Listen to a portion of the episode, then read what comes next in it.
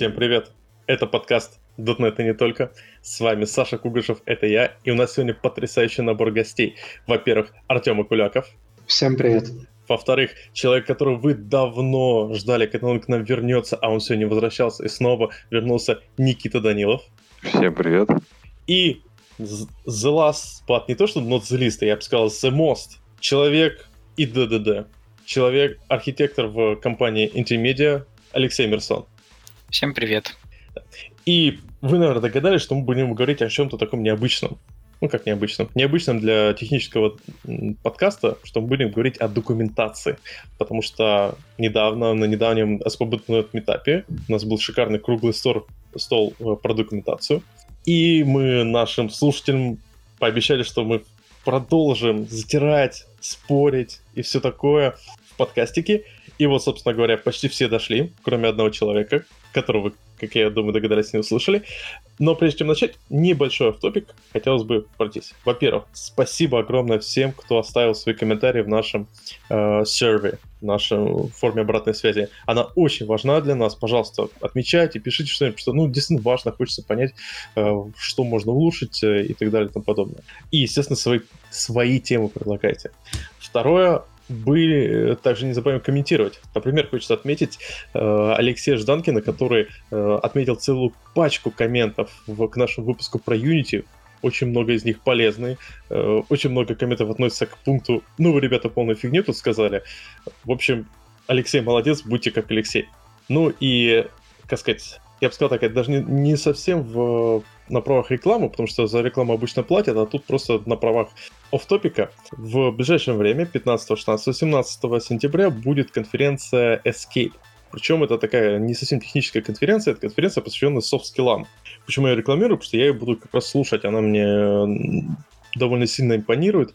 Там есть э, много интересных э, вещей, которые будут затронуты. И если мне не изменяет память, тоже будет что-то про документацию. То есть, если вас интересует вопрос вот каких-либо soft skill ов, э, причем под soft skill ами подразумевается не просто там, болтология и как быть прикольным пареньком, но и стандарт там, ведения организации рабочего времени, э, как настроить те или иные моменты взаимодействия с заказчиком, да, это тоже болтология. В общем, я на самом деле рекомендую посмотреть, хотя бы, может, какие-то из этих докладов будут вам интересны. Все равно конференция бесплатная, так что как-то так. Ну что ж, ребята, давайте про документацию. Прежде всего, я хотел бы вас попросить вспомнить, а к чему мы пришли на нашем кругу на столе? Потому что, почему я спрашиваю? Потому что то, что мы с вами запомнили, это, наверное, то же самое запомнили и наши слушатели.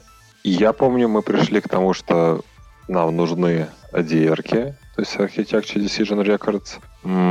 Мы пришли к тому, что документация все-таки хоть какая-то нужна. Вспомнили план UML Mermaid.js и одновременно обложили и восхитились UML. Вот, То, кстати, давайте... Ага. Слушай, по-моему, отлично, на самом деле. Ребят, может, кто-нибудь из вас что-нибудь еще помнит?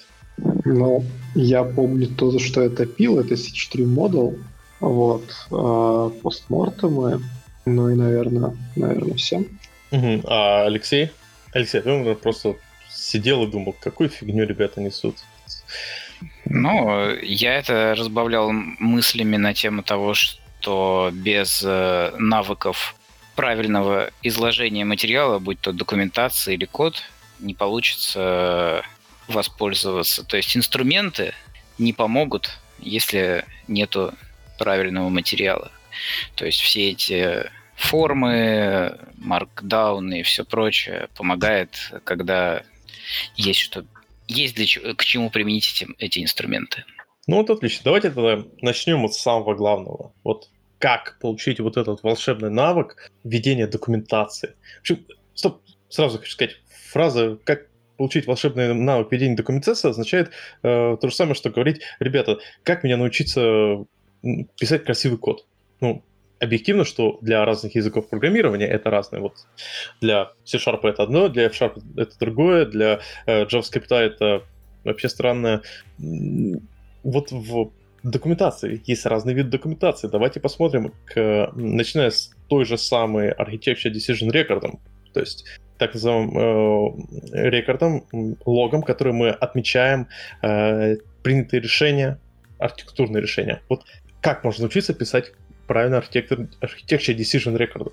Ну, знаешь, мне кажется, тяжело писать архите...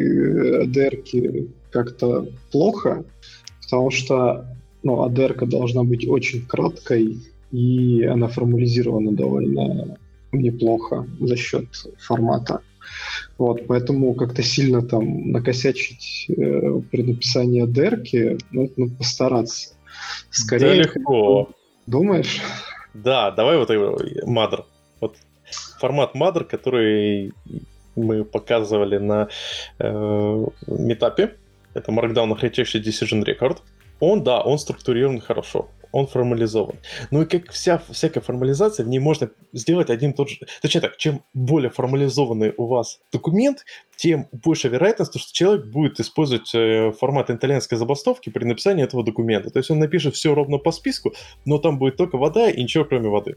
Ну, слушай, тут э, другой вопрос, как бы у человека, который пишет документацию. Ну, то есть э, две мысли. Э, мысль первая, я все еще стою на своем, что в ADR сложно как-то сильно накосячить, если ты не саботируешь специально. Вот. И так тот не обязательно который... саботировать специально. Ну да, и тот случай, который, ну ладно, не специально, если ты не саботируешь там, по какой-то причине, да. А, например, если ты не саботируешь, потому что ты не видишь смысла в этой АДР и думаешь, что это какая-то постыдная повинность, на которую тебя возложили, ну, которую вот на тебя возложили, и ты ее просто должен сделать для того, чтобы тебя отстали.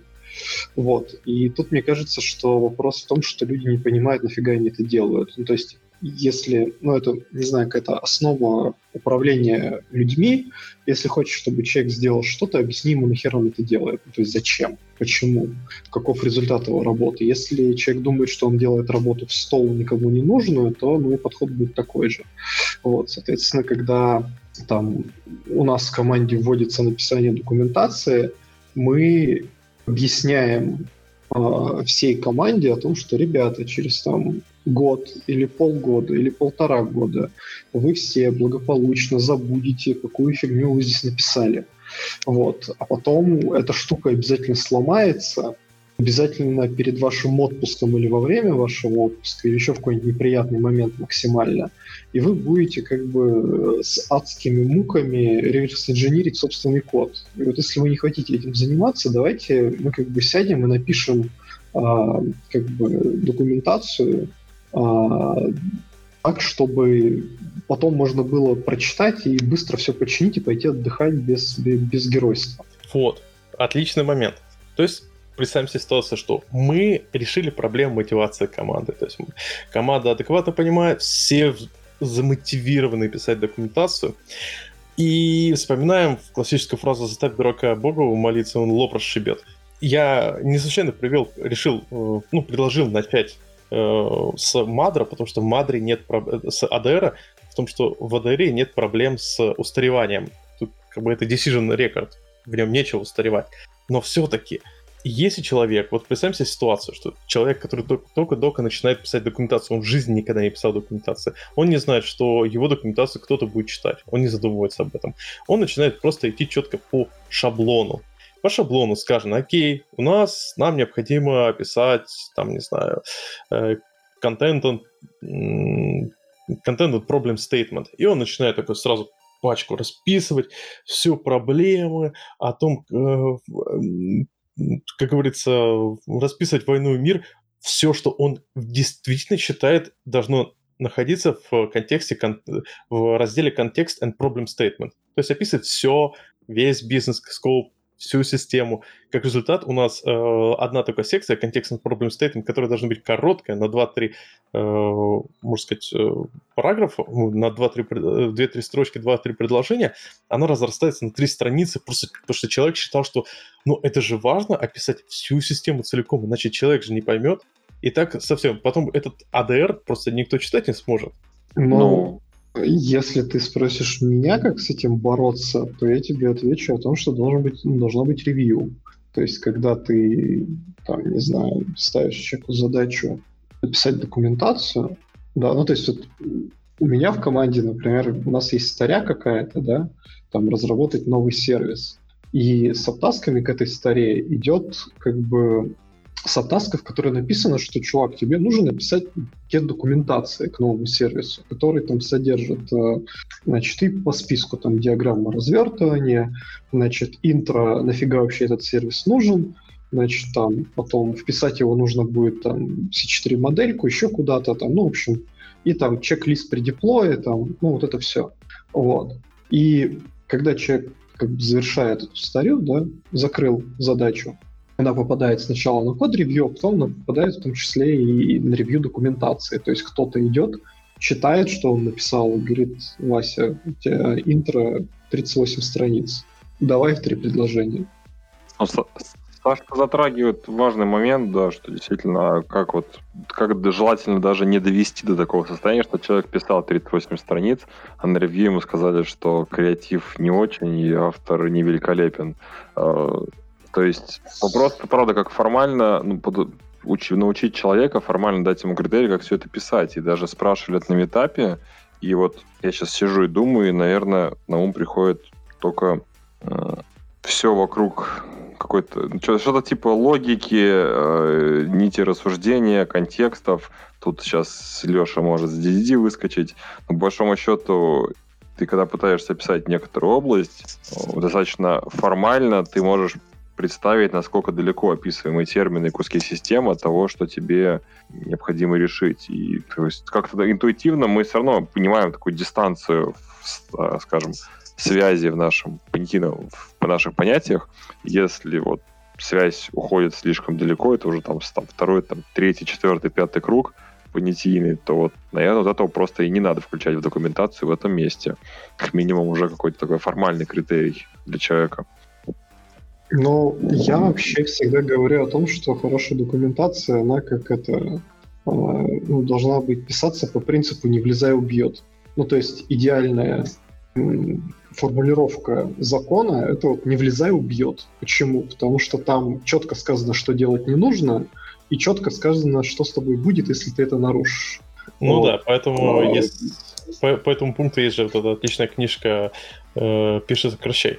Ну, в том числе, да. Вот. Да. Это, во-первых. А, во-вторых, в шаблоне, а, который дается, вот, шаблончик документации, я не использую Madr. Вот, а, у нас там свои кастомные шаблоны, и в кастомном шаблоне там есть не только заголовок, грубо говоря, да, но и есть пояснялка к тому, что вот там вот этот абзац должен, ну, как бы вот этот блок документации должен быть не больше там трех предложений. Там три предложения плюс-минус. Вот. А, это, значит, второе. И третье... А, извини, извини, перебью, просто сразу mm-hmm. как бы вот три предложения. А, ну, окей, человек тогда в этих трех предложениях не уместится. Ну, вот он... Ну, он... Слушай, ну это а, ты, ты доводишь до абсурда, потому что, а, понятное это дело... История. Не, нет, ну я, я понимаю, что бывает всякое, но а, как бы то есть ты, ты же не говоришь ему, что вот, дружище, если будет больше трех предложений, мы тебе там палец отрежем. Вот, а если дважды, то уже голову.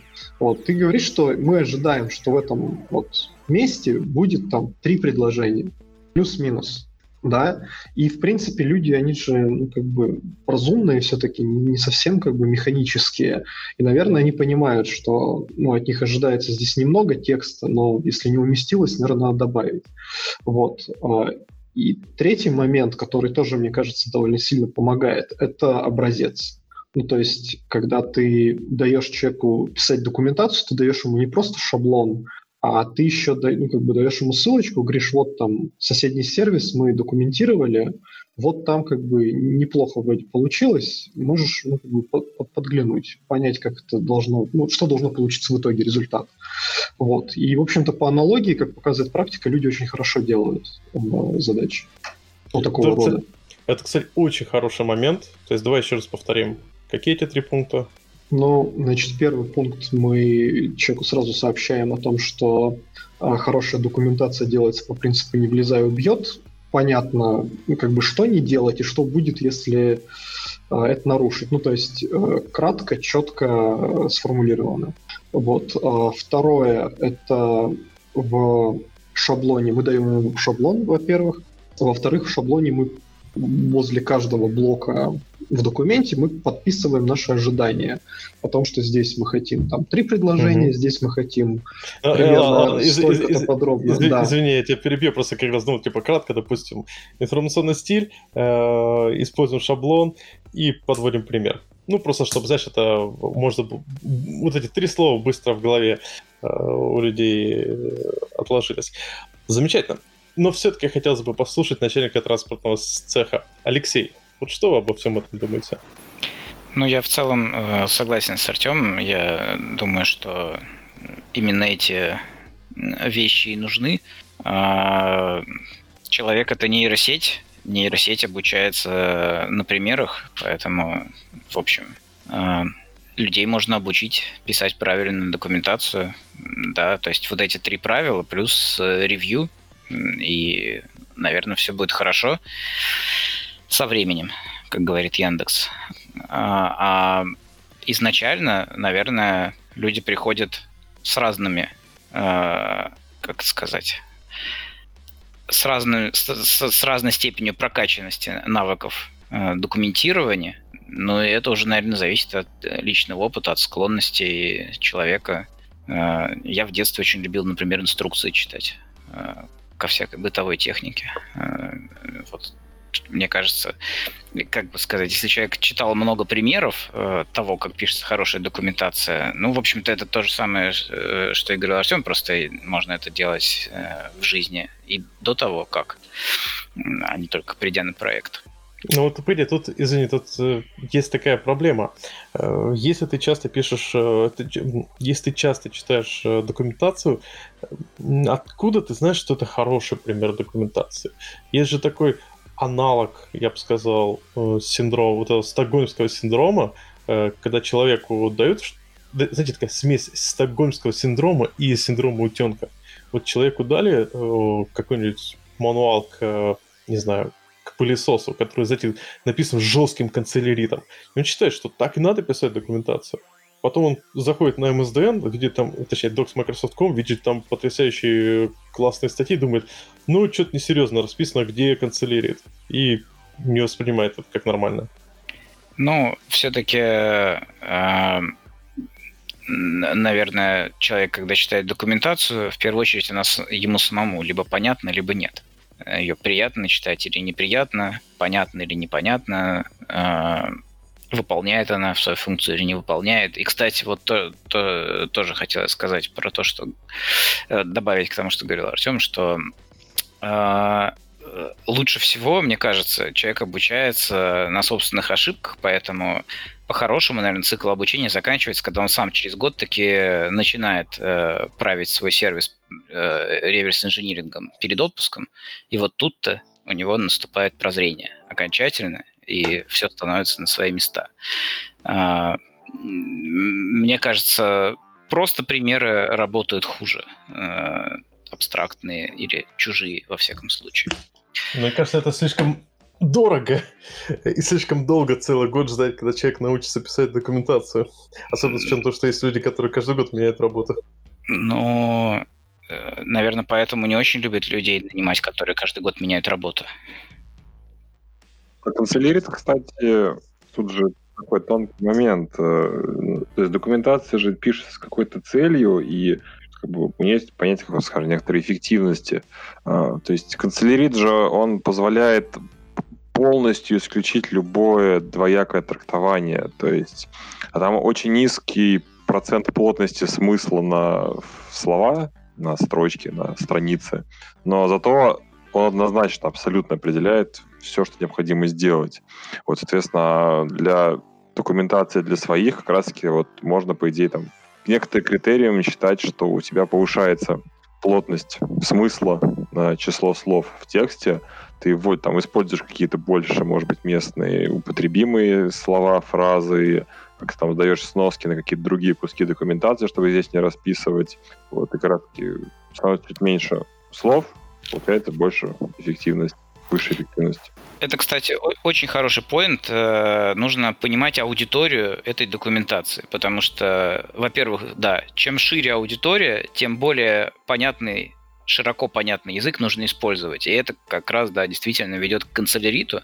Либо этот человек должен быть гением, типа, я, ну, не, не про документацию, но тем не менее, да, типа Пелевина, например, да, который пишет э, очень э, кастомно, но при этом очень понятно людям, и за это его любят.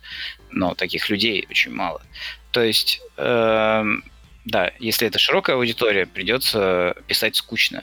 И поэтому, наверное, инструкции, да, написаны канцеляритом э, такие, да, вот к бытовой технике.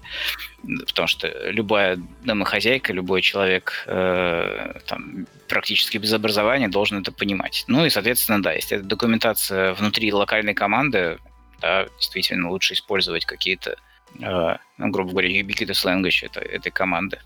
И тогда она будет э, более лаконичной. Все правильно. Вот, э, я сделал такой небольшой топ шаг назад с топиком. Мы говорили про код-ревью и documentation ревью. Но, знаете, тут мне сразу возник такой вопрос. Как мы проводим код-ревью? Ну, давайте вот будем честными. Код-ревью делится, вот в моем понимании, на два типа. Код-ревью человека, которому не пофиг, этот человек в таком случае разбирается, как, зачем был написан этот код, э, проходится по всему пайплайну, как правило, забирает себе эту бранчу э, и проходится уже вот конкретно в IDE, э, смотрит, как будет все выполняться, изучает, э, нет ли где переусложнений в конкретной архи- архитектуре. Такого практически никогда не бывает. Потому что обычно всем по боку на конкретно проект. Ну, я к тому, что давайте будем реалистичны, если у нас э, код-ревью проводит не только тимлит, но и вся команда. Э, и люди просто, знаете, так проходятся по этим код-смелам. Если нету каких-то таких э, явных э, косяков, обычно или привязываются к именованию, или отступам. Так, а с документацией? Какие код смелы могут в документации? Ну окей, человек э, э, взяли, э, человек взял большую пачку текста, засунул документ. Мы такие, плохо, окей, он сжал это. Но может у него смысла-то по-прежнему там нету. Мы, мы что, будем как бы вчитываться в, это, в эти три предложения, а потом еще пытаться разобрать, разобрать контекст? Вот предложите, коллеги, как можно проводить код-ревью документации. В качестве примера я предлагаю код-ревью ADR, раз мы о нем часто говорим. Дальше можно сделать, э, точнее, documentation review, documentation review, например, мануала, к API-шечке. И, кстати, Just for Fun. Ну, кстати, давайте двух этого хватит. Ну, вот я как бы даже не знаю, как ревьюить мануал, если честно. А, в том плане, что у меня самого проблемы с ревью мануала, потому что когда ты пишешь эту опишку, да, а, для там пользователя, ну, там, ну, то есть если мы говорим как раз именно об опишке какой-то, да, то там для твоей команды это может быть супер очевидно, все круто и понятно. А для какого-нибудь там, не знаю, э, бедного Васи на стороне партнера, который вынужден твою опишку юзать, который вне контекста бизнеса вашей компании и там вашего единого языка, как сказал Леша, то для него это может быть все супер капец как неочевидно. Поэтому это такой довольно сложный момент. Вот именно касательно вот опишенной документации бесконечных э, там, девелоперов на стороне партнера. Там надо как бы как-то подумать, как это написать так, чтобы было понятно не только теме. Вот. А если говорить об остальной документации, то, ну, во-первых, я всегда стараюсь команде говорить, что хорошая документация — это та, которой мало. Ну, в идеале хорошая документация — это то, то, та, которой вообще нету. Ну вот, говорю, пример. ADR, его мало. Человек пошел полностью по гайдлайнам. Два-три предложения на контекст problem statement. По одной строчке на каждый decision driver. Э, опции коротенькие. Но все равно там как бы э, хрень написано. Ну, ну смотри, а существует же конкретно для какой-то цели. Ну, собственно, люб... вся документация, мы ее пишем же не потому, что нам нечем заняться, а потому что мы хотим какую-то ну, проблему решить в своей жизни. Вот а, цель ADR ровно в том, чтобы через а, там N-20 э, отрезков времени, да, мы посмотрели нашу систему, ужаснулись, сказали, какого черта это вот такой бульдог с носорогом, открыли наш decision log. А там фигня. А там, ну, а, а, а, а там просто написано контекст. Э, была разработана система, э, спроектированная под опытом э, высококвалифицированной команды для использования дерева обработки и пшикалки инструментов. Decision драйверы, система деревообработки расчехления, расчехляющие системы, система, ну, просто набор псевдонаучного бреда или просто набор, знаете, как бы... А, не-не, лучше еще. Допустим, decision драйверы, scalability, reliability, uh, performance, uh, maintainability. Ну, но, корректно, и, корректно, и, замечательно. Да, я понимаю о чем ты, но а, то, что ты сейчас сказал, не решает задачу. Не, я, я как раз хочу конкретные примеры. Вот я говорю, представь себе, конкретный пример. У нас контекст, э, в, в, в рамках контекста э, написано. Ребята, э, нам не, необходимо принять решение по э, проработке э, допустим, э, системы поиска и воспри... передачи информации из временного постоянного хранилища на, отображ... на экран монитора пользователя. Decision драйверы, драйверы, scalability, э, э, reliability, performance, э, ну, просто перечислена половина NFR. Ты же тут даже особо не привяжешься. Вот как ты, Нет, не вчитываясь, не воспринимая контекст, поймешь, что это Подожди, бред, а не ADR. Я привяжусь, потому что это полная херня в том плане, что нету никакой конкретики. Меня ага. не интересует scalability, availability и прочая херня. Я не хочу это даже видеть в... Вот. Я хочу там видеть конкретно. У нас есть сервис А, нам нужно, короче, для него сделать там полнотекст, например.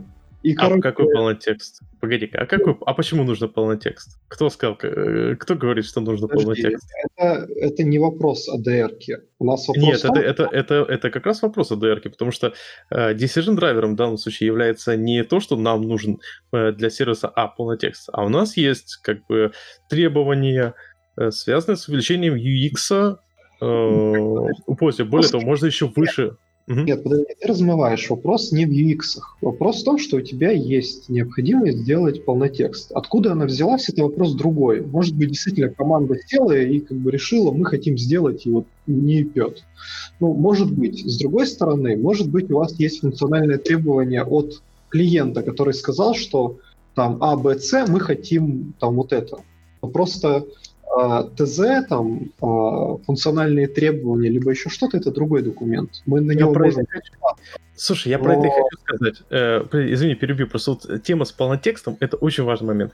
Когда мы говорим, что сервис А должен быть уже... должен э, У него должен быть полный текст, мы уже описываем, что было принято решение, что полный текст будет э, залокичен на сервисе А, не на сервисе Б, не в виде какого-нибудь э, САСа и прочее. И второе, то, что нам реально нужен полный текст, потому что, э, хочу сказать, реальная ситуация как про, э, может привести к тому, что мы смотрим, понимаем, что не, не совсем и нужен был пользователям полный текст. И это реальная история была, когда э, в, с кастомером обсуждали, он предлагал Fuzzy Logic, точнее, архитектор предлагал Fuzzy Logic, отдельный сервис на питоне с Fuzzy Logic, э, прикинули, посчитали, что тут даже полнотекст полноценный не нужен. Просто при рассмотрении всех consider options решили, что достаточно просто обычный индекс search и все.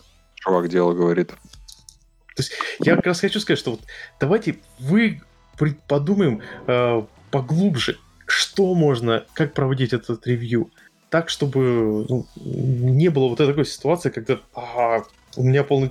Э, мы записываем конкретные э, решения, которые уже были где-то на фоне приняты, и в итоге размываем ADR. Вот, вот реально хороший пример. В ADR в таком случае информация пропущена, та информация, которая оказалась либо в голове у тимлида, либо где-то там на обсуждениях э, с продуктовым ну вот, мысль, собственно, в том, что, как бы, во-первых, есть, как бы, ну, просто decision рекорды, да, а, которые не, ну, они могут э, вестись в том числе и там не только по архитектуре, а в целом по продукту. То есть вы можете там бизнес-решение логировать, если хотите. Вот, это первый момент. Второй момент, как бы, а, ну, как бы decision record — это законченная, ну, один какой-то квант э, принятого решения. То есть, когда мы пытаемся впихнуть в, один, в одну ADR-ку и то, что мы выбрали делать, э, значит, э, полнотекст, или просто мы можем там обойтись индексом или лайком, или вообще чем-то, или вообще это не надо, да, и туда же мы пытаемся, значит, впихнуть выбор там а, search движка какого-то, да, и туда же мы пытаемся впихнуть, значит, что этот ну, выбор, что этот search движок там будет в облаке, либо он премис, либо там еще где-то, и туда же мы еще пытаемся впихнуть, что мы отдадим этот, э, значит, интеграцию этого search движка там на аутсорс, либо еще кому-то. Это максимально размазанная, сложная ADR, которую, ну, просто капец, как тяжело будет читать. Ну, погоди, на самом деле, э, я, я с тобой согласен. Точнее, я с тобой согласен с тем, что э, многие такие аспекты, как бизнесовые решения, брать нам э, аутсорсить эту задачу или нет, они не входят в контекст ADR. Ну, как минимум, потому что они могут быть потом в конце ADR. Э, но я говорю про другое, то, что конкретное решение э, не стоит э, записывать сразу в ADR-ку. ADR должна быть как можно ближе к бизнесу. В ней необходимо как можно ярче отразить именно бизнес-боль, бизнес-драйверы – случайно тут скажут decision драйверы, драйверы э, в терминологии э, drivers, goals, э, objectives. Драйверы — это в первую очередь бизнес-драйверы. И тут это драйвер, что нас драйвает для того, чтобы э, нам необходимо было принять это решение. То есть это не просто там scalability, maintainability, reliability. Это э, именно э, бизнесовые требования, что нам необходимо для достижения этой задачи. Потому что если мы вот э, мы знаем, что окей, э, пользователю нужен э, полнотекстовый поиск, если есть э, там не знаю пункт ввода имени и фамилии, то мы всегда будем проталкивать идею полнотекстового поиска. А может там и не нужен полнотекстовый поиск? Может там наоборот нужен какой-нибудь регэксп, люди любят регэксп в данном случае. Подожди, но это отдельное решение.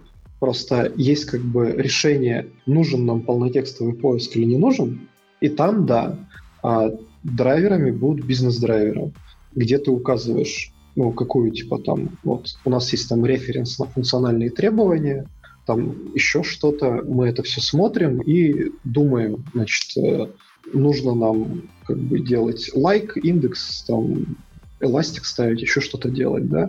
После того, как мы ну, приняли уже решение, что мы что-то из этого делаем, там следующая ADR может быть, например, выбор поискового движка ну, на, ну, как бы и она типа основывается на предыдущей. Ее, в принципе, референсе. Почему нет? Что ну, просто... звучит как, извиняюсь, звучит как блокчейн э, из ADR. Э, ну да, это называется Artificial Decision Log. Он, кстати, как раз э, похож на блокчейн, потому что э, он append-only э, и... Хм, ну да, вот он append-only, и тоже у тебя как бы ты теоретически не можешь менять э, которая э, была предыдущая, если она как бы вот accepted, э, rejected, то есть она, если она уже конкретно принята, то ты даже ничего делать не можешь. Если ты одну вытащил, то вторая может стать бессмысленной. Да. Ребят, Слушай, Артем... А про просто вот, вот про блокчейн, это, конечно, классно. Я просто хочу здесь... Смотрите, у нас же зашла речь про примеры, про то, как там делать ревью. И, возможно, сейчас некоторые начнут плеваться в мою сторону, но я предлагаю вспомнить то, как это обучалось, то, как вас обучали в университете. Мне как бы не секрет, что я очень люблю вообще образование, в принципе, хоть какое-то у людей. А, и сколько мы возмущались, ну, многие из нас, что вот нас там заставляют в дипломах, где-нибудь там в курсовых лить воду, но отчасти там воду приходилось наливать как некоторый связующий материал между главами.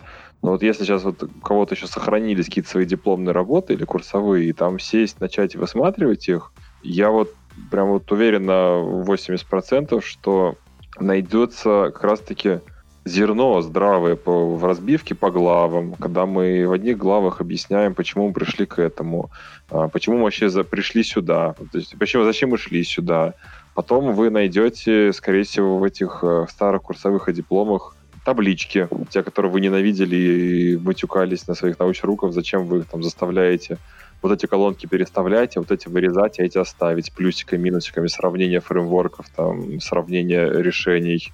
А, вот если их перечитать более таким уже осмысленным взглядом с некоторым опытом производственным, Вообще-то кажется, что примерно что-то в том же направлении как бы и учили, и давали шаблоны, и объясняли, как все это построить, и э, грамотно прийти логической цепочкой от введения, где мы объясняем, почему есть вообще проблема. То есть, как бы, то есть проблема дипломной работы не в том, что тебе нужен диплом, а в том, что тебе какая-то тема дана, и тебе нужно ее вроде как раскрутить, и вот она там, внутри содержится. Слушай, это, это очень круто. Никита, а ты проверяешь э, дипломную работу студентов своих?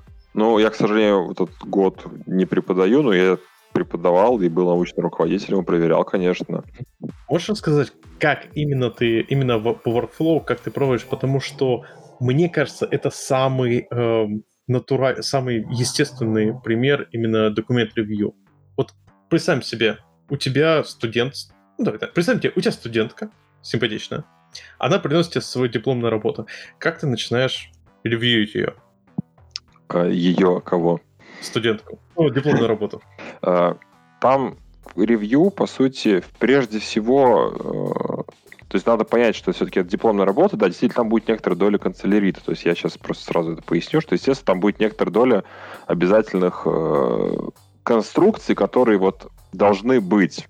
Но, соответственно, ревью прежде всего строится с того, что есть определенная форма введения, скажем так, некоторая форма вообще интро. Почему эта форма нужна? Всегда я объяснял студентам, что когда проверяются горы текста, проверяются горы дипломных работ, и когда их смотрит комиссия, э, очень неудобно прорываться через очень такие интересные заходы творческие людей, когда введение начинается с э, вопроса, типа там «доколе?», э, и дальше объясняется, в чем смысл. Поэтому, хоть вот это, кстати, плохо в университетах зачастую не объясняется, и попытки превратить это все в красивый текст, э, у студентов многих возникает путаница. То есть вроде как выглядит как текст, а на самом деле он абсолю- абсолютно шаблонный, потому что это читать будет множество людей, и они привыкли к шаблону в голове. То есть поэтому проверяется прежде всего некоторый а, основной шаблон порядка, там, то есть обоснование проблемы, а, там, постановки там, цели, задач к ней. И тут... Да, вот угу. можно хочется вот именно отмет, отмечать очень важные моменты. И тут мы приходим к одному из пунктов, который говорил Артем. Должен быть всегда шаблон, который будет э, знаком команде, близок к команде. Да. Вот...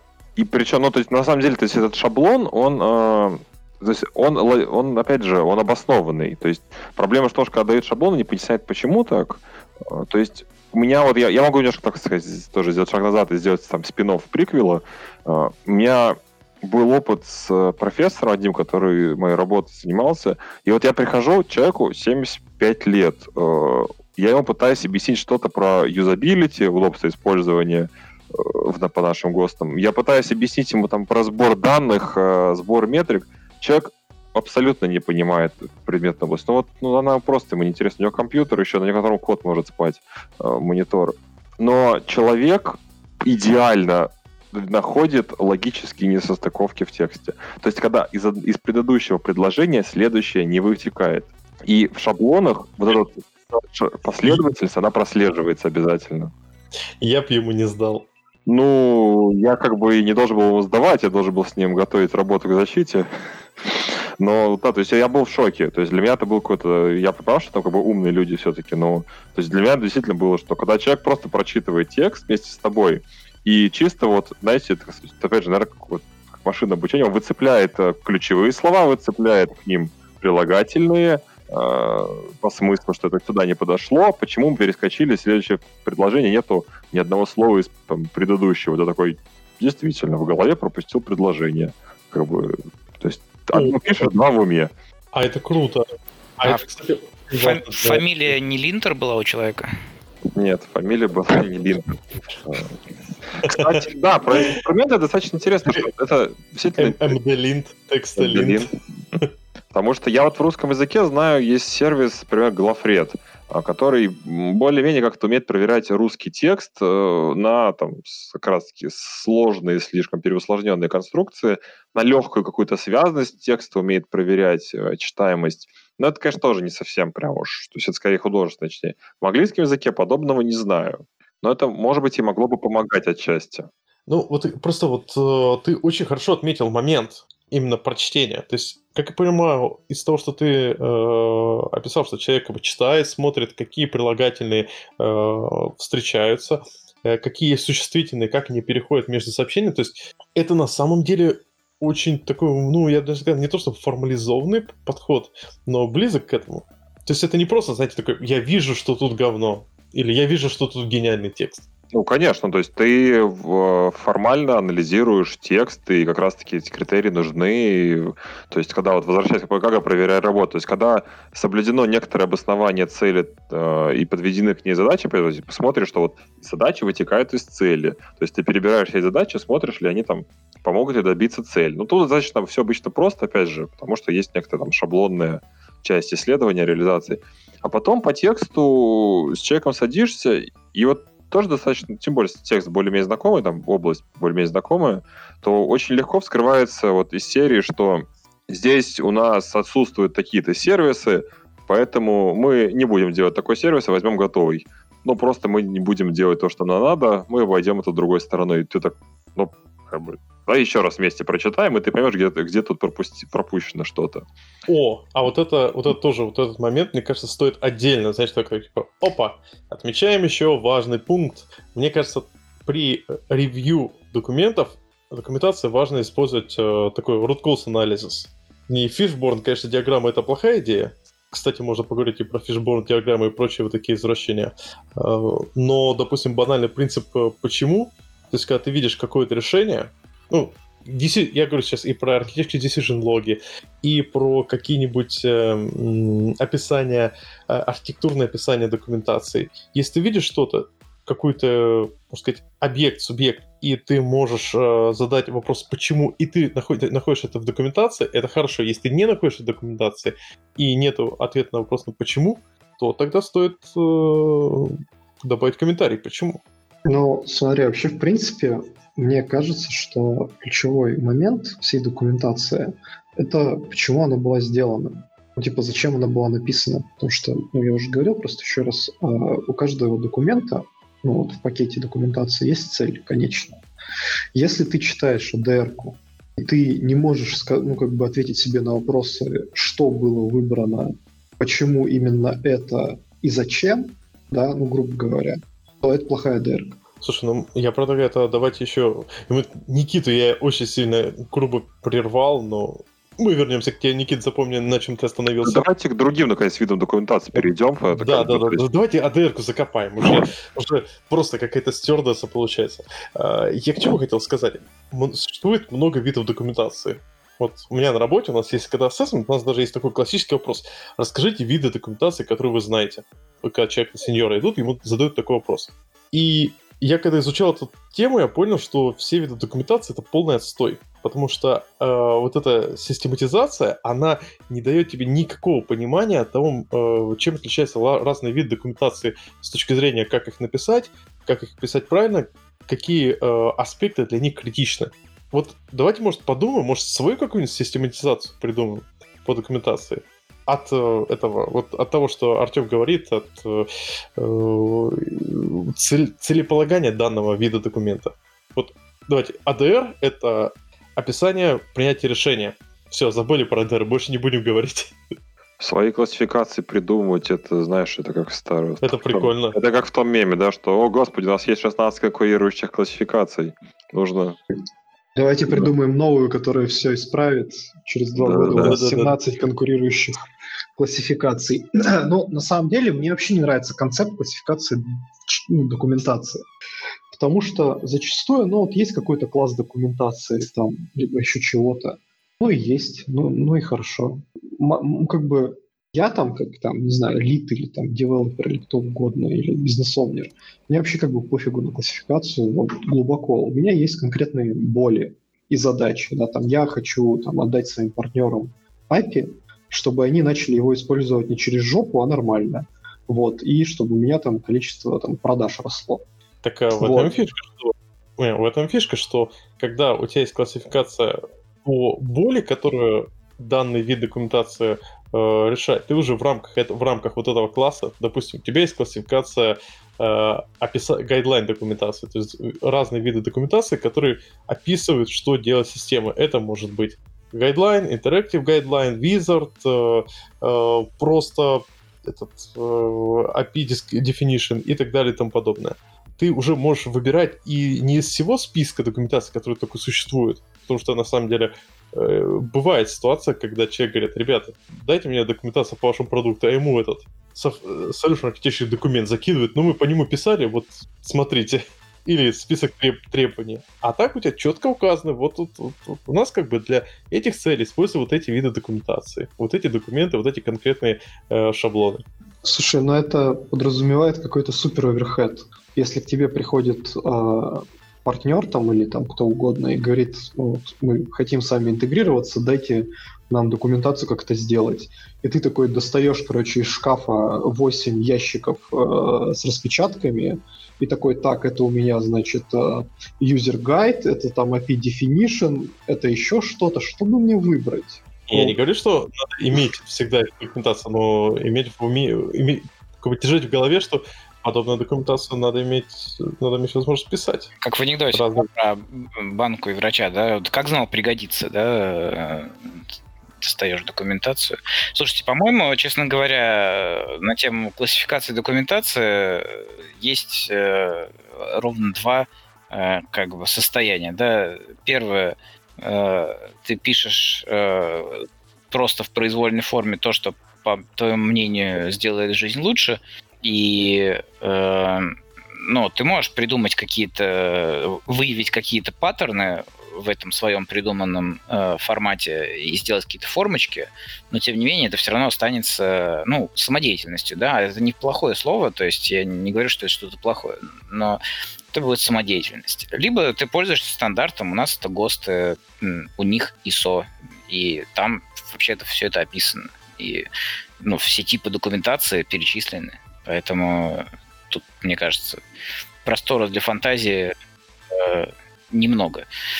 То есть умные люди уже все, все классифицировали. И уже на самом деле неважно, насколько хорошо они это классифицировали. Когда есть стандарт, э, если ты хочешь автоматически находить общий язык э, с незнакомыми людьми на эту тему, ты просто пользуешься стандартом, и у тебя все хорошо. Ну, тут есть, кстати, очень хорошая корреляция с, знаете, видами диаграмм. Есть как бы формальные, э, неформальные семиформул диаграммы. Э, так и тут не забываем, что есть э, как сказать, документы и шаблон документов, которые не входят в ГОСТ и ISO, но, тем не менее, их люди многие воспринимают как, знаете, такой well-known standard. Ну, смотрите, мы же здесь все-таки стараемся подкаст записывать для широкой аудитории. И, то есть, если мы, допустим, говорим про людей, кто уже там архитектор, ну да, он, скорее всего, ГОСТы сможет пойти. Кстати, до недавнего времени в ГОСТах э, мышь обязательно указ- указывалась фразой «манипулятор» типа мышь. Я бы очень... Я бы Манипулятор? Рад, я был бы рад увидеть такое слово в нашем конфликте, конечно. Но а давайте я, я сейчас экспериментирую. То есть, вот смотрите, у нас классификация то есть Леша правильно говорит, да, что э, это общий язык, он помогает. И, э, как некоторый критерий для понимания, почему так все это было разделено, то есть у нас же есть э, вообще практически самый любимый, наверное, принцип э, в разработке это single responsibility. И почему бы отчасти не руководствоваться вот такими вещами, типа don't repeat yourself, uh, kiss. Вот. Они же, по-моему, сюда почти тоже пригоди, применимы, прикладываемы. Потому что single responsibility позволит, например, э, понимать, что вот, это, вот именно вот эта документация позволяет решить именно конкретную там задачу, вопрос, там, типа, деплоймента. Типа, тебе в этот момент не важно знать, как класс называется, важно, что деплоймент ты сможешь сделать по ней.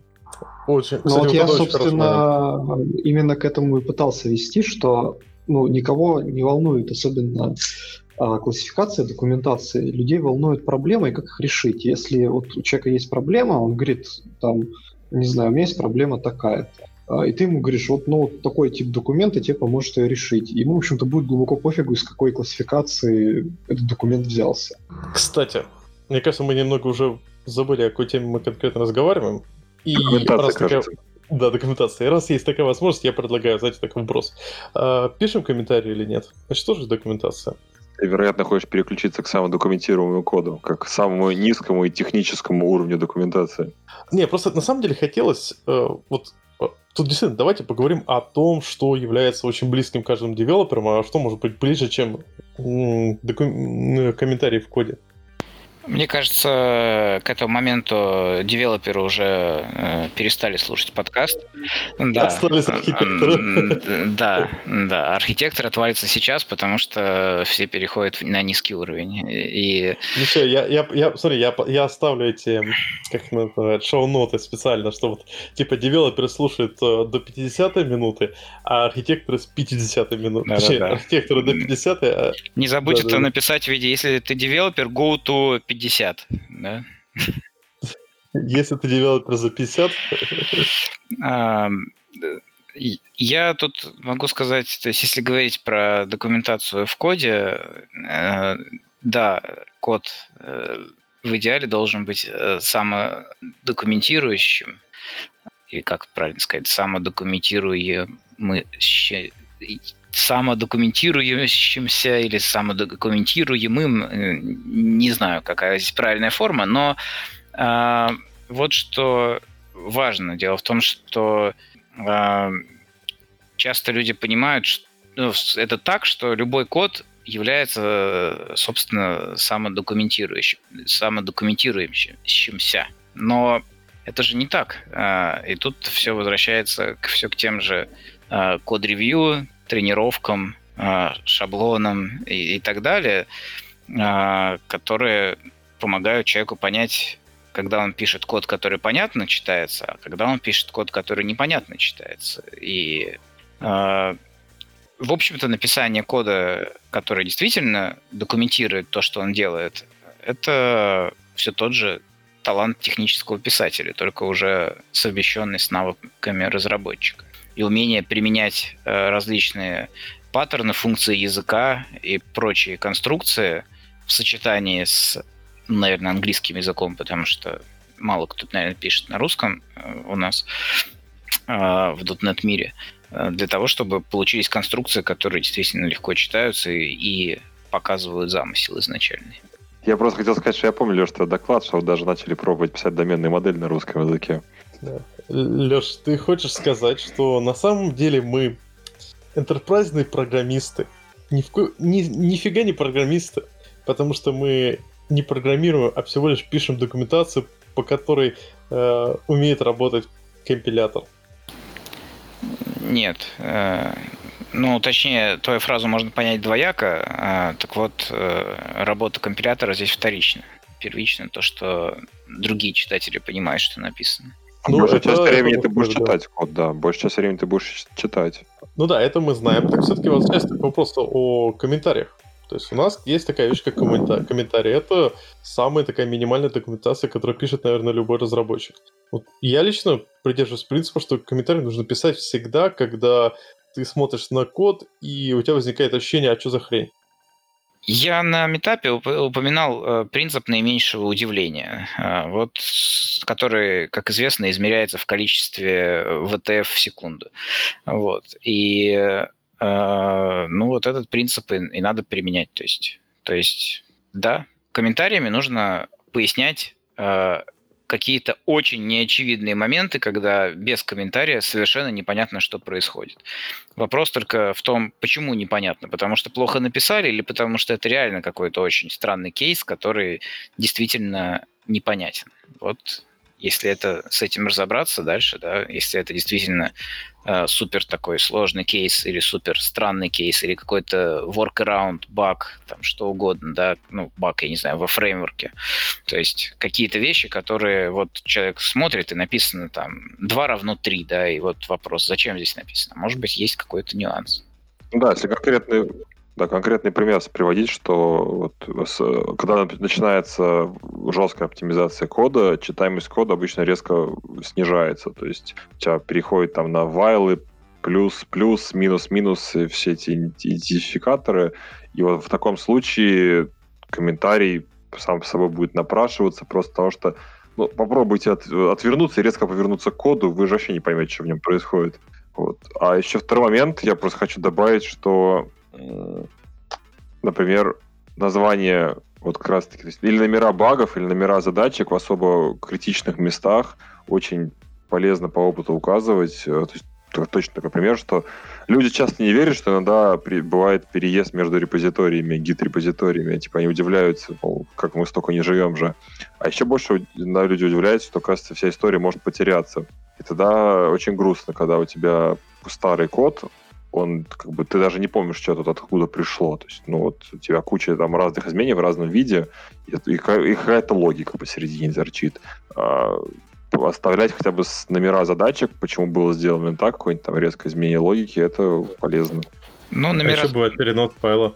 Номера задачек, к сожалению, э, как сказать, таск-трекеры тоже имеют свойство переезжать, и не всегда э, эти номера имеют преемственность. То есть еще внутри, допустим, Jira, то если у тебя проект переименовался и префиксы стали другие, оно там средиректнется. А если у тебя из какого-нибудь Redmine в Jira переехали в какой-то момент, то все, скорее всего...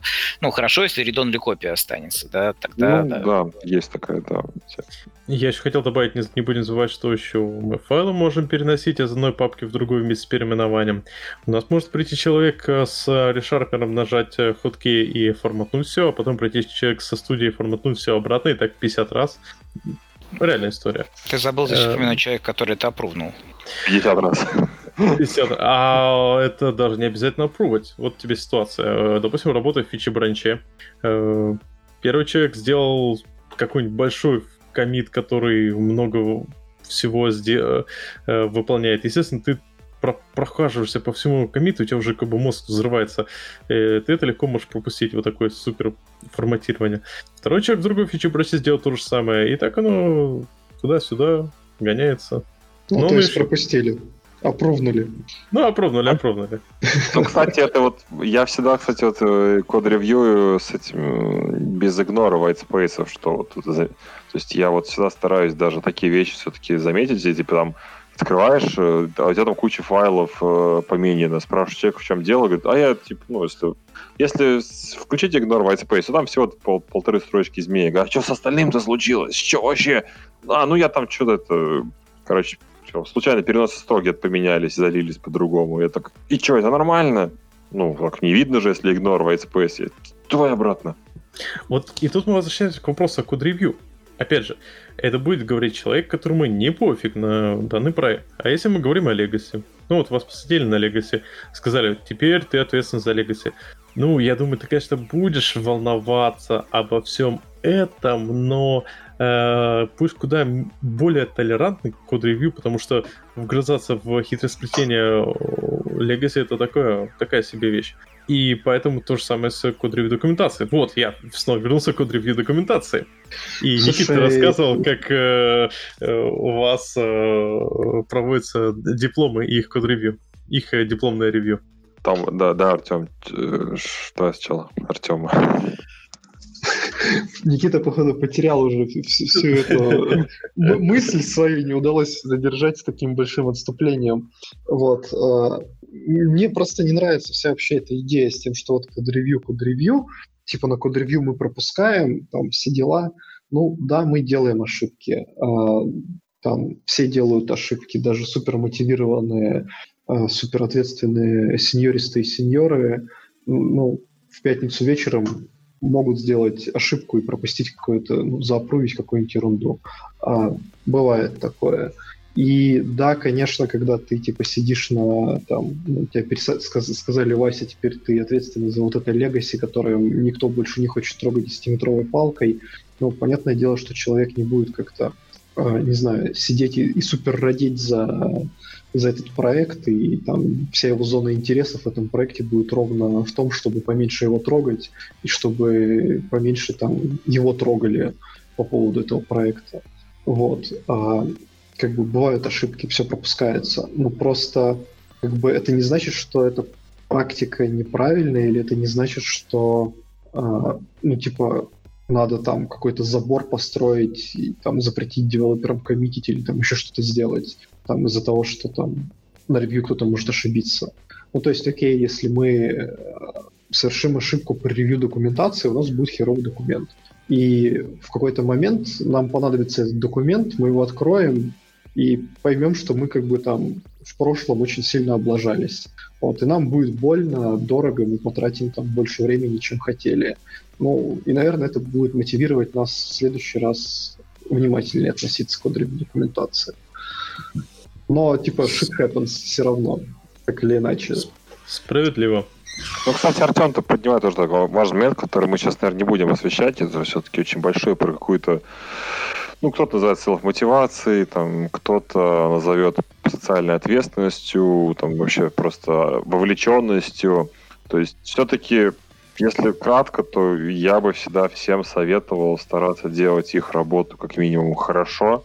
А, и там, я уже касается ревью или а, чего-то там другого, то есть про это немало книг написано, что как распределять там работу. Ну, простой пример даже вот с ревью, что если действительно нету времени, например, на проекте на, на хорошее ревью, типа, ну, там, вы говорите, надо шарашить код, э, то вы сядете, то есть если вы сядете, подумаете, поймете, что вот если вы сейчас начнете игнорировать, э, там, допустим, вы начнете хуже писать документацию, а кто-то начнет забивать на это и ревьюить плохо, пропускать плохой там код, плохую там, документацию в будущее, вы с этого получите гораздо больше проблем, чем то, что вы сейчас там на радостях там напишите много кода, типа, по остаточному принципу будете ревьюить.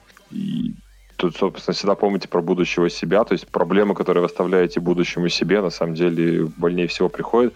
И даже если вы через год поменяете проект, э, если у вас вы всем друзьям рассказываете, что вы так делаете, вероятность, что к вам придет такая же система с такой же документацией значительно выше, и вы потом будете сидеть и так, кто же это писал? А, я. Или там мой друг, который я этому научил. Да-да-да. Ладно, слушайте, давайте, может, это что-нибудь более такое хардкорное, то есть вот мы про UML вначале говорили, а UML-то большой, и UML до сих пор некоторыми... Вот вы же используете UML в той или иной схеме. Давайте просто опишем для начала, а нет, вообще не используешь. Никогда не использовал. Во... Признайся, Нет, давай, к- давай честно конечно, говоря. Конечно, я использовал. В институте всех заставляли на OML рисовать кучу красивых э, диаграмм. И да, на некоторых своих Ага. предыдущих работах я тоже рисовал красивые диаграммы в OML. Вот, но в последнее время я его осознанно не использую и избегаю по возможности. Обоснуй, обоснуй. А, по моему мнению, OML очень низкоуровневый.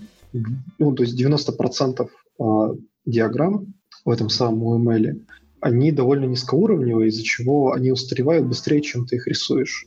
А, конечно, можно возразить, что есть там автогенерация этих диаграммок из кода и все вот эти вот истории, но мне все равно кажется это сомнительным.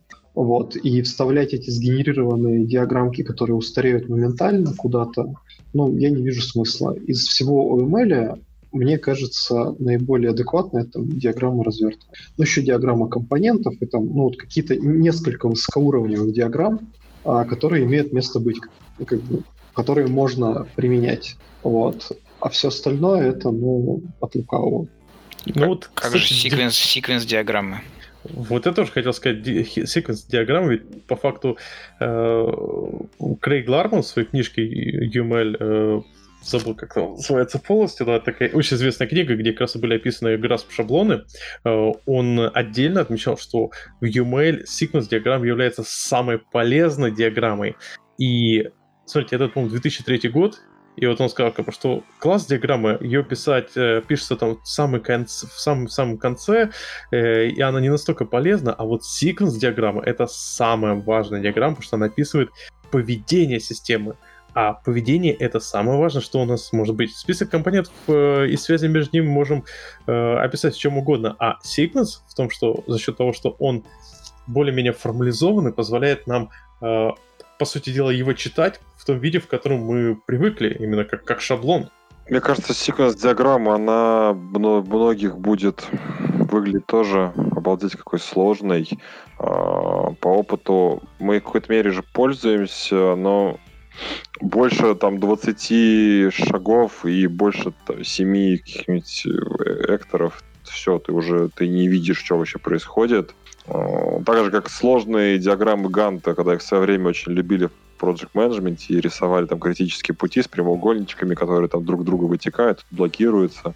Ты когда подробишь серьезный проект большой, там, а даже с там, с трехмесячной до полугодовой даже оценкой, но это вообще не читается. То есть у тебя слева вниз какая-то вот гряда идет, и все, и как бы в конце хэппи. Ну, ты все равно середину не воспринимаешь. Ну, логично, но это, это все равно в таком случае нужно использовать э, свертывание.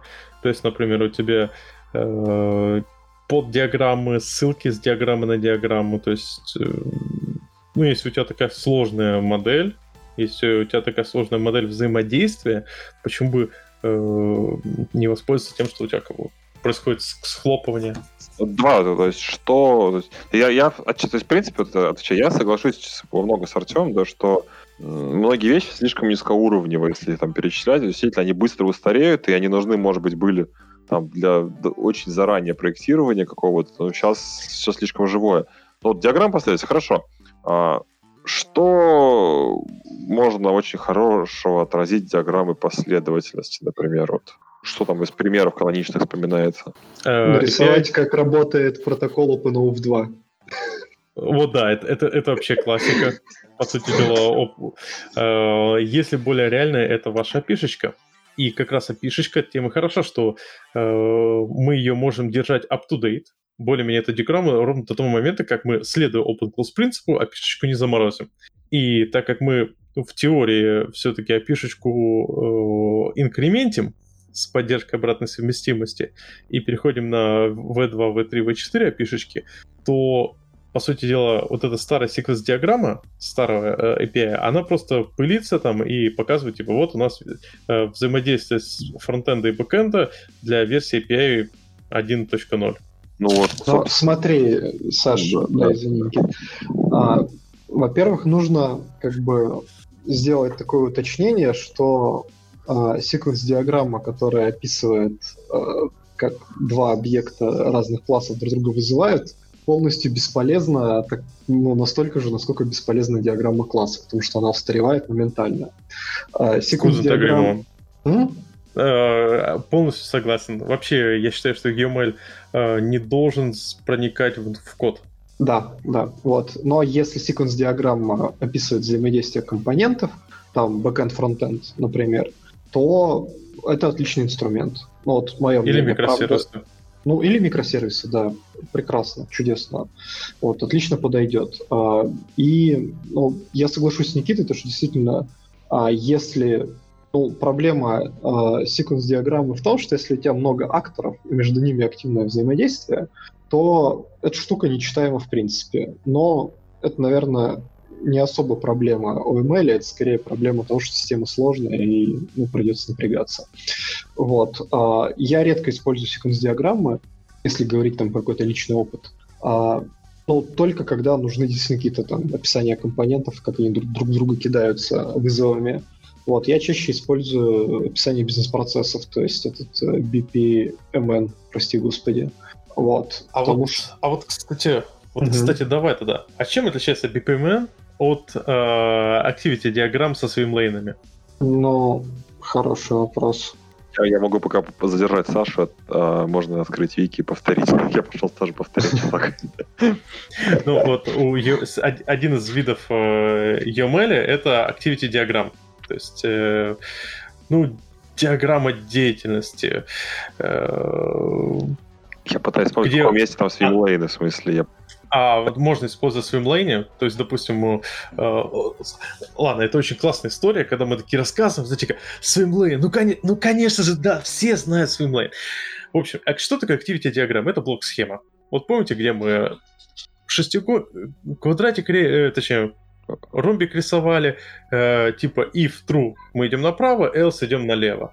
Еще у нас э, полукругами, э, полукружоч, такими бубличками отображается действие, которое мы выполняем. Э, в общем, старый добрый блок схемы. Это activity диаграмма. Mm-hmm. А свимлейны это э, вот представьте, что вы рисуете блок-схему э, и рисуете вот как э, в бассейне вот эти э, дорожки. Вот представьте, что бассейн с дорожками, и положите на этот бассейн вот эту блок-схему. Таким образом, каждая дорожка представляет себе актора. То есть, например, бэкэнд, фронтенд, база данных. или э, микросервис 1, микросервис 2, микросервис 3. И вот то действие, та активность, э, если эта активность выполняется, допустим, на бэкэнде, то на swimlane этого бэкэнда э, кладется соответствующее э, облачко вот этого activity диаграмм. Ну, так... Вот это надо было на метапе показывать. Может, да, не нужно да. было распинаться, нужно было сразу просто показать вот activity диаграмм. Смотри, это же как раз-таки то, к чему обычно приходит интуитивно в обывательском уровне, когда рисуют квадратики систем, и кто в кого вызвал, там подписывать там циферками обычно. То есть что-то более близкое уже к такому, оно, ну, как раз, да, приходит к этому, как бы, вроде бы тему-то хорошая, алгоритмы все мы умеем рисовать, примерно хотя бы, как то есть нам этому учили. Да, а теперь внимание вопрос, чем отличается BPMN э, от э, Activity Diagram? Ну, видишь, трудность в том, что я, например, очень плохо помню Activity диаграммы. Ну, вот я описал ее только что. Ну, э, чем от BPMN отличается? Мне кажется, есть нюансы, которые ты не упомянул. Ну, давай уже не умничай. Но это... он Да. Отличаться. Это скажи нам, троечникам, уже ответ. А ты думаешь, я знаю? Да Ну, понимаешь, я, если честно, PPMN не так много использовал. А, в моем понимании PPMN э, от э, Activity Diagram, как ни странно, отличается э, значками. Потому что у тебя как бы в BPMN вполне себе плюс-минус формализованные значки, что, что означает каждый элемент. В то время как Activity Diagram — это очень типичный пример именно semi-formal нотации. То есть BMN, он более формализирован, более формализован, э, э, в то время как э, Activity диаграмм, он менее формализован, он дает больше свободы. Слушай, кстати, вот по поводу формализации, а, есть такой чувак, который придумал C4, Саймон Бро, Бро, не, не буду перебирать его значит, фамилию. У него есть прикольная такая идея, что ну, он придумал эту C4. C4 это там очень упрощенная такая модель описания архитектуры через там 4 а, этого, через 4 масштаба, да, там самый высокий масштаб систем, потом там контейнеров, ну и так далее. Значит, спускается это все, и в последний уровень это диаграмма класса, грубо говоря.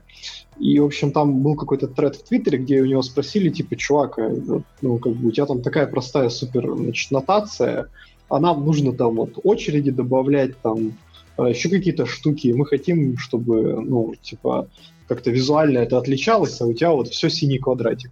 Вот как, типа, жить с этим?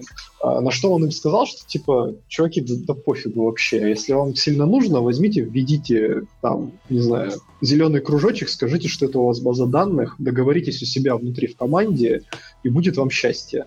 Ну, то есть это к тому, что любая там, полуформальная диаграмма превращается в формальную а, простой договоренностью внутри команды. Ну нет, ни, ни разу, потому что формальные диаграммы это а, он, еще раз, я сказал, что они чуть, чуть более формальны за счет того, что они э, BPN он сфокусирован на бизнес-процессах, э, и там есть э, специфичные для бизнес-процессов элементы. То есть я, кстати, сейчас даже нашел отличную статью, которая прям в деталях расписывает э, сравнение UML Activity и э, BPMN. Я ее добавлю, но там, знаете, такое как бы э, чтиво для задротов. Так вот, в дан... формальные диаграммы, на самом деле, это те диаграммы, из которых можно генерировать код. Вот самый лучший показатель. Потому что они, вот знаете, как, как э, канцелярит, они четко расписаны.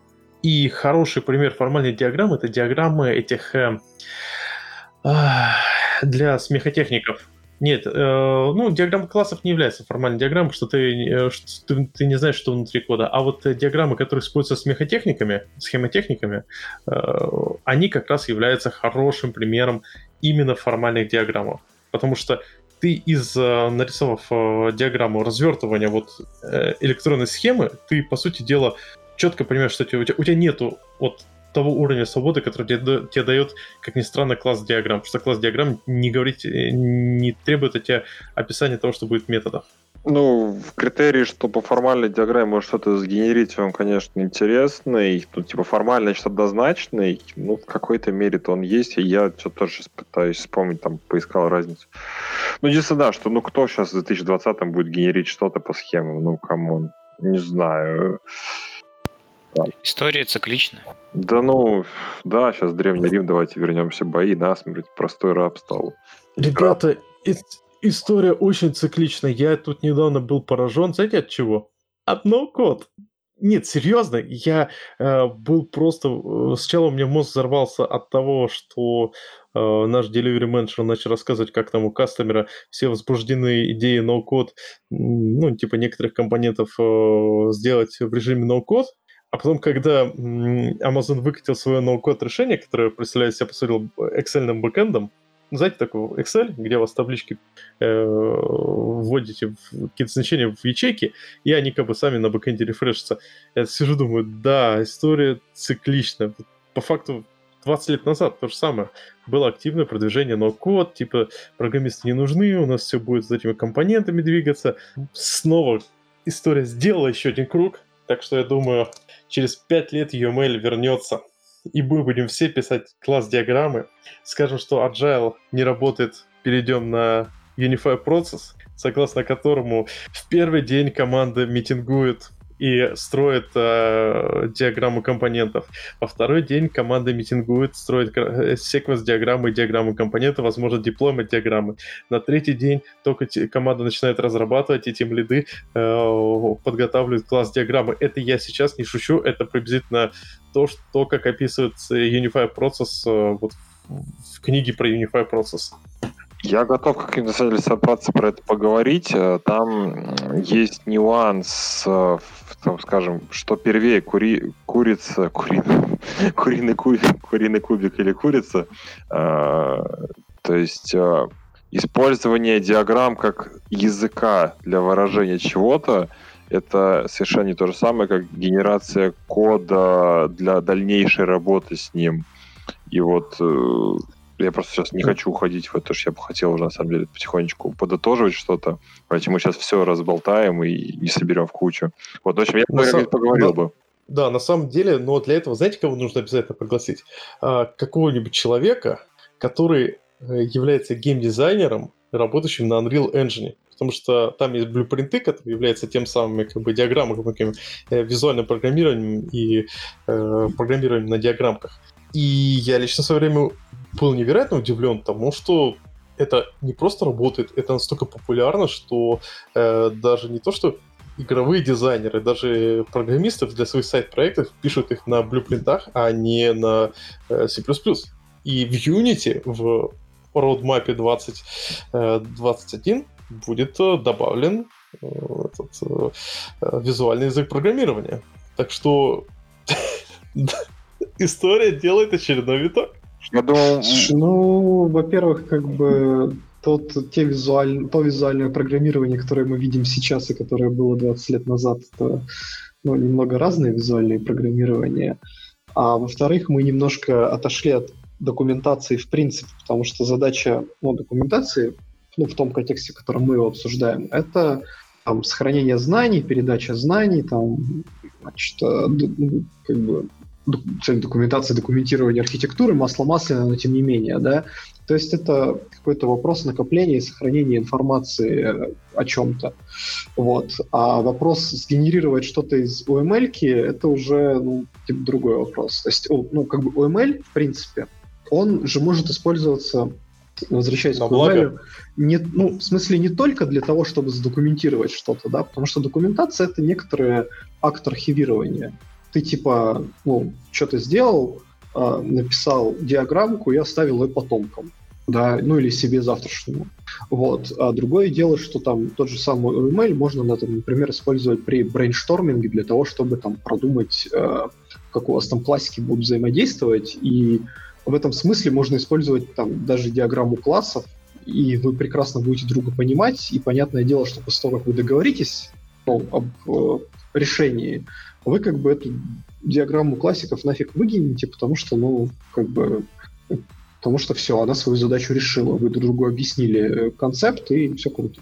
Вот. Ну, а... слушай, э, и на самом деле то, что ты описываешь, это э, пример именно неформальных диаграмм, и на самом деле с неформальной диаграммой, которая, значит, сделана, э, и их формализация, как говорится, в голове такого автора, э, у них их, как ни странно, можно использовать даже в архитектурной документации. только обязательно указать key, то есть что означает э, каждый из этих э, квадратиков, что означает красная стрелочка, чем отличается, отличается от зеленой. Так что это вполне реальные кейсы, они могут быть э, inherit э, наследником UML. Ну, как бы да, я тот же самый UML, то есть, кстати, ну, возвращаясь немножко к генерации кода, да, про формальность. Да, слушай, а давай оставим его нетрадиционной ориентации в программировании. Не, не, подожди, почему? Вот если мы с тобой вдруг решили запилить какой-то там сайт-проект или пэт-проект, да, мы там сели с тобой и начали обсуждать Э, какую супер там пупер архитектуру мы наваяем, и вот, ну, так получилось, что мы решили его обсуждать там в терминах VML. И в итоге у нас там получилась какая-то VML-диаграммка, и мы такие решили, слушай, ну, у нас уже есть VML-диаграмка, давай нажмем кнопку, и он нам сгенерирует э, эти скелет э, классиков, а потом мы как бы в классике допишем мясо. Круто же? Да ни разу. Это, это уже было Симпсоном. Слушай, я говорю, давай, давай эту тему отложим, перенесем куда-нибудь, потому что это уже было 25 раз. Генерирование кода из UML, генерирование UML из кода, это всегда отстой. Вот, вот, вот, я прошу слушателей, приведите, пожалуйста, примеры, когда это было не отстой. Я, в свою очередь, могу привести классный доклад э, коллеги из Жевска, который привел пример, когда это было не отстой, э, но это потребовало огромных титанических усилий по созданию коду, кода, который из этого UML может быть красиво создаваться. И честно, с учетом того, что их проект как бы не дошел до продакшена, я сам не уверен, что это было success story. Слушайте, мне кажется, нам надо закругляться, потому что у нас многие из нас уже потихоньку засыпают. Клюют нос, да, клюют носом. Что я считаю, что мы должны были еще обсудить, но не, не обсудили. Мы не обсудили с вами, к сожалению, отличие SIFO от Archimate. И когда нужно использовать одну нотацию с другой. Но у нас же дотнетный подкаст, а не архитектурный. Поэтому давайте, может, каждый вот сейчас пройдется и скажет что-нибудь такое хорошее для не, вот, не для всяких архитекторов, как говорится... А для трудяг в поле. Да, для трудяг. Вот для нас, таких как мы. Давай, mm вот, а, Артем, ты у нас специалист. По жнецам клавиатуры и мыши. Вот. А, окей, если подводить итог по документации, значит, а, первое, что я считаю, что лучшая документация то, который, та, которой нету. Вот, если, ну, типа, нет проблемы, ее не надо решать. Круто, круто. Вот, а, значит, это первое. Второе, а, написание любого документа, ну, любой документации, это а, ну, время, силы, деньги, еще это надо поддерживать. Поэтому если вы что-то пишете, отвечайте себе на вопрос, какую задачу документация решает.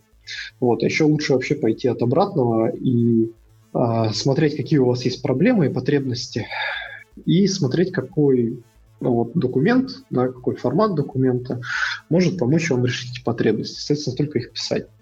Вот. Э, выбирайте не то, что правильно, а то, что понятно вашей команде. А, ну, имеется в виду то, что там вам кто-то придет и скажет, что нужно все делать на Архимейте, кто-то скажет, что нужно там делать на C4, либо там еще как-то. Вот. В конечном счете документацию писать и читать вам, а не там какому-то умному дяде. Поэтому все делается для себя, все делается под себя. Вот это основные принципы и критерии. Определенно под себя. Да, иногда бывает так. Никита, давай. О, ну да, то есть, как бы подытожить сейчас это будет все сложно, что мы проговорили, но то есть, наверное, так, помните про будущих себя, это я советую помнить про будущих себя, потому что все, что вы делаете сейчас, как вы это делаете, то есть вы отказываетесь писать документацию, вы отказываетесь сейчас думаться об этом, или пытаетесь как-то на авось что-то отпустить, это потом затронет вас в будущем, даже если вы там передумаете, вы потом воспитаете поколение вокруг вас, которое будет думать так. И, наверное, я тут хочу процитировать очень горячо любимого Максима Дорофеева э, фразой про в любой непонятной ситуации думайте, это не гарантирует вам успех, но, по крайней мере, снижает вероятность неуспеха. То есть, если у вас есть ощущение, что вы тратите лишнее время или просто много времени на что-то и не успеваете заняться там, улучшением качества ну, то есть, поговорим про технарей. То есть улучшением качества кода не успеваете заняться, тратить на что-то другое. Что здесь кажется у вас плохо, что-то вы там ощущаете, что через три месяца у вас не удается восстановить знания, ну, просто сядьте и начните думать хотя бы просто честность и скорее всего, что-то до вашей в голове родится, что поможет вам решить эту проблему, и там уже будет неважно уже, или вы решите там нотации поискать другие, или людей заставить, убедить, подкупить, и ублажите. Ну, просто хотя бы задумывайтесь о том, как в будущем, чтобы было легче. Золотые слова. Ну и the last, not the least. А, на самом деле, мне кажется, Никита и Артем все сказали. А, я, наверное, только добавлю, что чтобы хорошо писать, нужно много читать. Поэтому, наверное, код-ревью поможет очень сильно, потому что когда ты в код-ревью пытаешься понять, что написал человек, будь то документация или код, неважно, да, это, это как бы текст, который выражает какие-то э, бизнес-процессы. И когда ты пытаешься это осознать, ты заодно осознаешь, как не надо делать, чтобы было сложно осознать. Вот. Ну и да, всегда нужно трезво смотреть на вещи. И э, ну, тот же Эванс писал тоже, что документация, она ну, абсолютно бесполезна, если ей надо заставлять кого-то пользоваться. То есть, то есть лучше не иметь документации, чем иметь документацию, которая устаревает, потому что она никому не нужна. Поэтому в первую очередь нужно отдавать себе отчет, что и зачем делается, зачем, зачем пишется эта документация. Может быть, ее писать вообще не надо. Может быть, этот проект через полгода выкинут в корзину, и это уже заранее известно. Поэтому не нужно фанатизма, я бы так сказал, излишнего. Золотые слова. Я же попробую что-нибудь более конкретно сказать. В общем, ребята, не забывайте, UML, UML клевый, если говорить его high-level. Секвенс-диаграмма наше все, потому что тот самый момент, когда вы берете и описываете в вполне себе формально и знакомую всем тер- тер- терминологию, э, как взаимодействуют ваши компоненты. Это здорово, глубже не надо. Про ADR мы уже 25 раз сказали, это тоже отличная вещь. Э, про мануалы говорить нечего, сами их пишут плохо, судя по тому, что мы о них не говорили. Э, так что, в принципе, я вот просто на самом деле повторю очень многие из тестов, что у нас говорили. Шаблоны наше все и э, плюс-минус средняя формализация. А в остальном, к сожалению, только итеративный подход. Посмотрели, получилось плохо, дошлифовали. И тут я хочу остановиться на такой негативной ноте, можно сказать, не самой позитивной, потому что, к сожалению, мы, мы вот программисты, плохо пишем документацию, мы не очень знаем, как ее правильно писать. Мы больше мы хорошо пишем код, но мы плохо пишем документацию, э, и, возможно, как раз по причине малого опыта. То есть, знаете, как бы вот ты такой вроде сеньор помидор в плане написания кода, но джуниор в плане написания документации. Я считаю, что надо это признать и работать над собой. Так, ну что ж, я думаю, что мы все закончили. Так что всем... А, и небольшой топик. Уважаемые слушатели, я вас попросил в прошлый раз э, дать э, какие-нибудь примеры э, ваших идей по машин-ленингу, что-нибудь, что могут наши эксперты э, предложить. Я по-прежнему жду от вас, потому что мы экспертов еще не до конца собрали. В общем, приводите примеры ваших э, э, проектов. Возможно, мы можем что-то подсказать, что можно сделать там в плане машин ленинга уже с, с такими конкретными примерами. А так, было замечательно, было замечательно, коллеги, с вами пообщаться. Всем спасибо, всем пока. Пока-пока. Всем большое спасибо, всем хорошего кода. Пока, спасибо.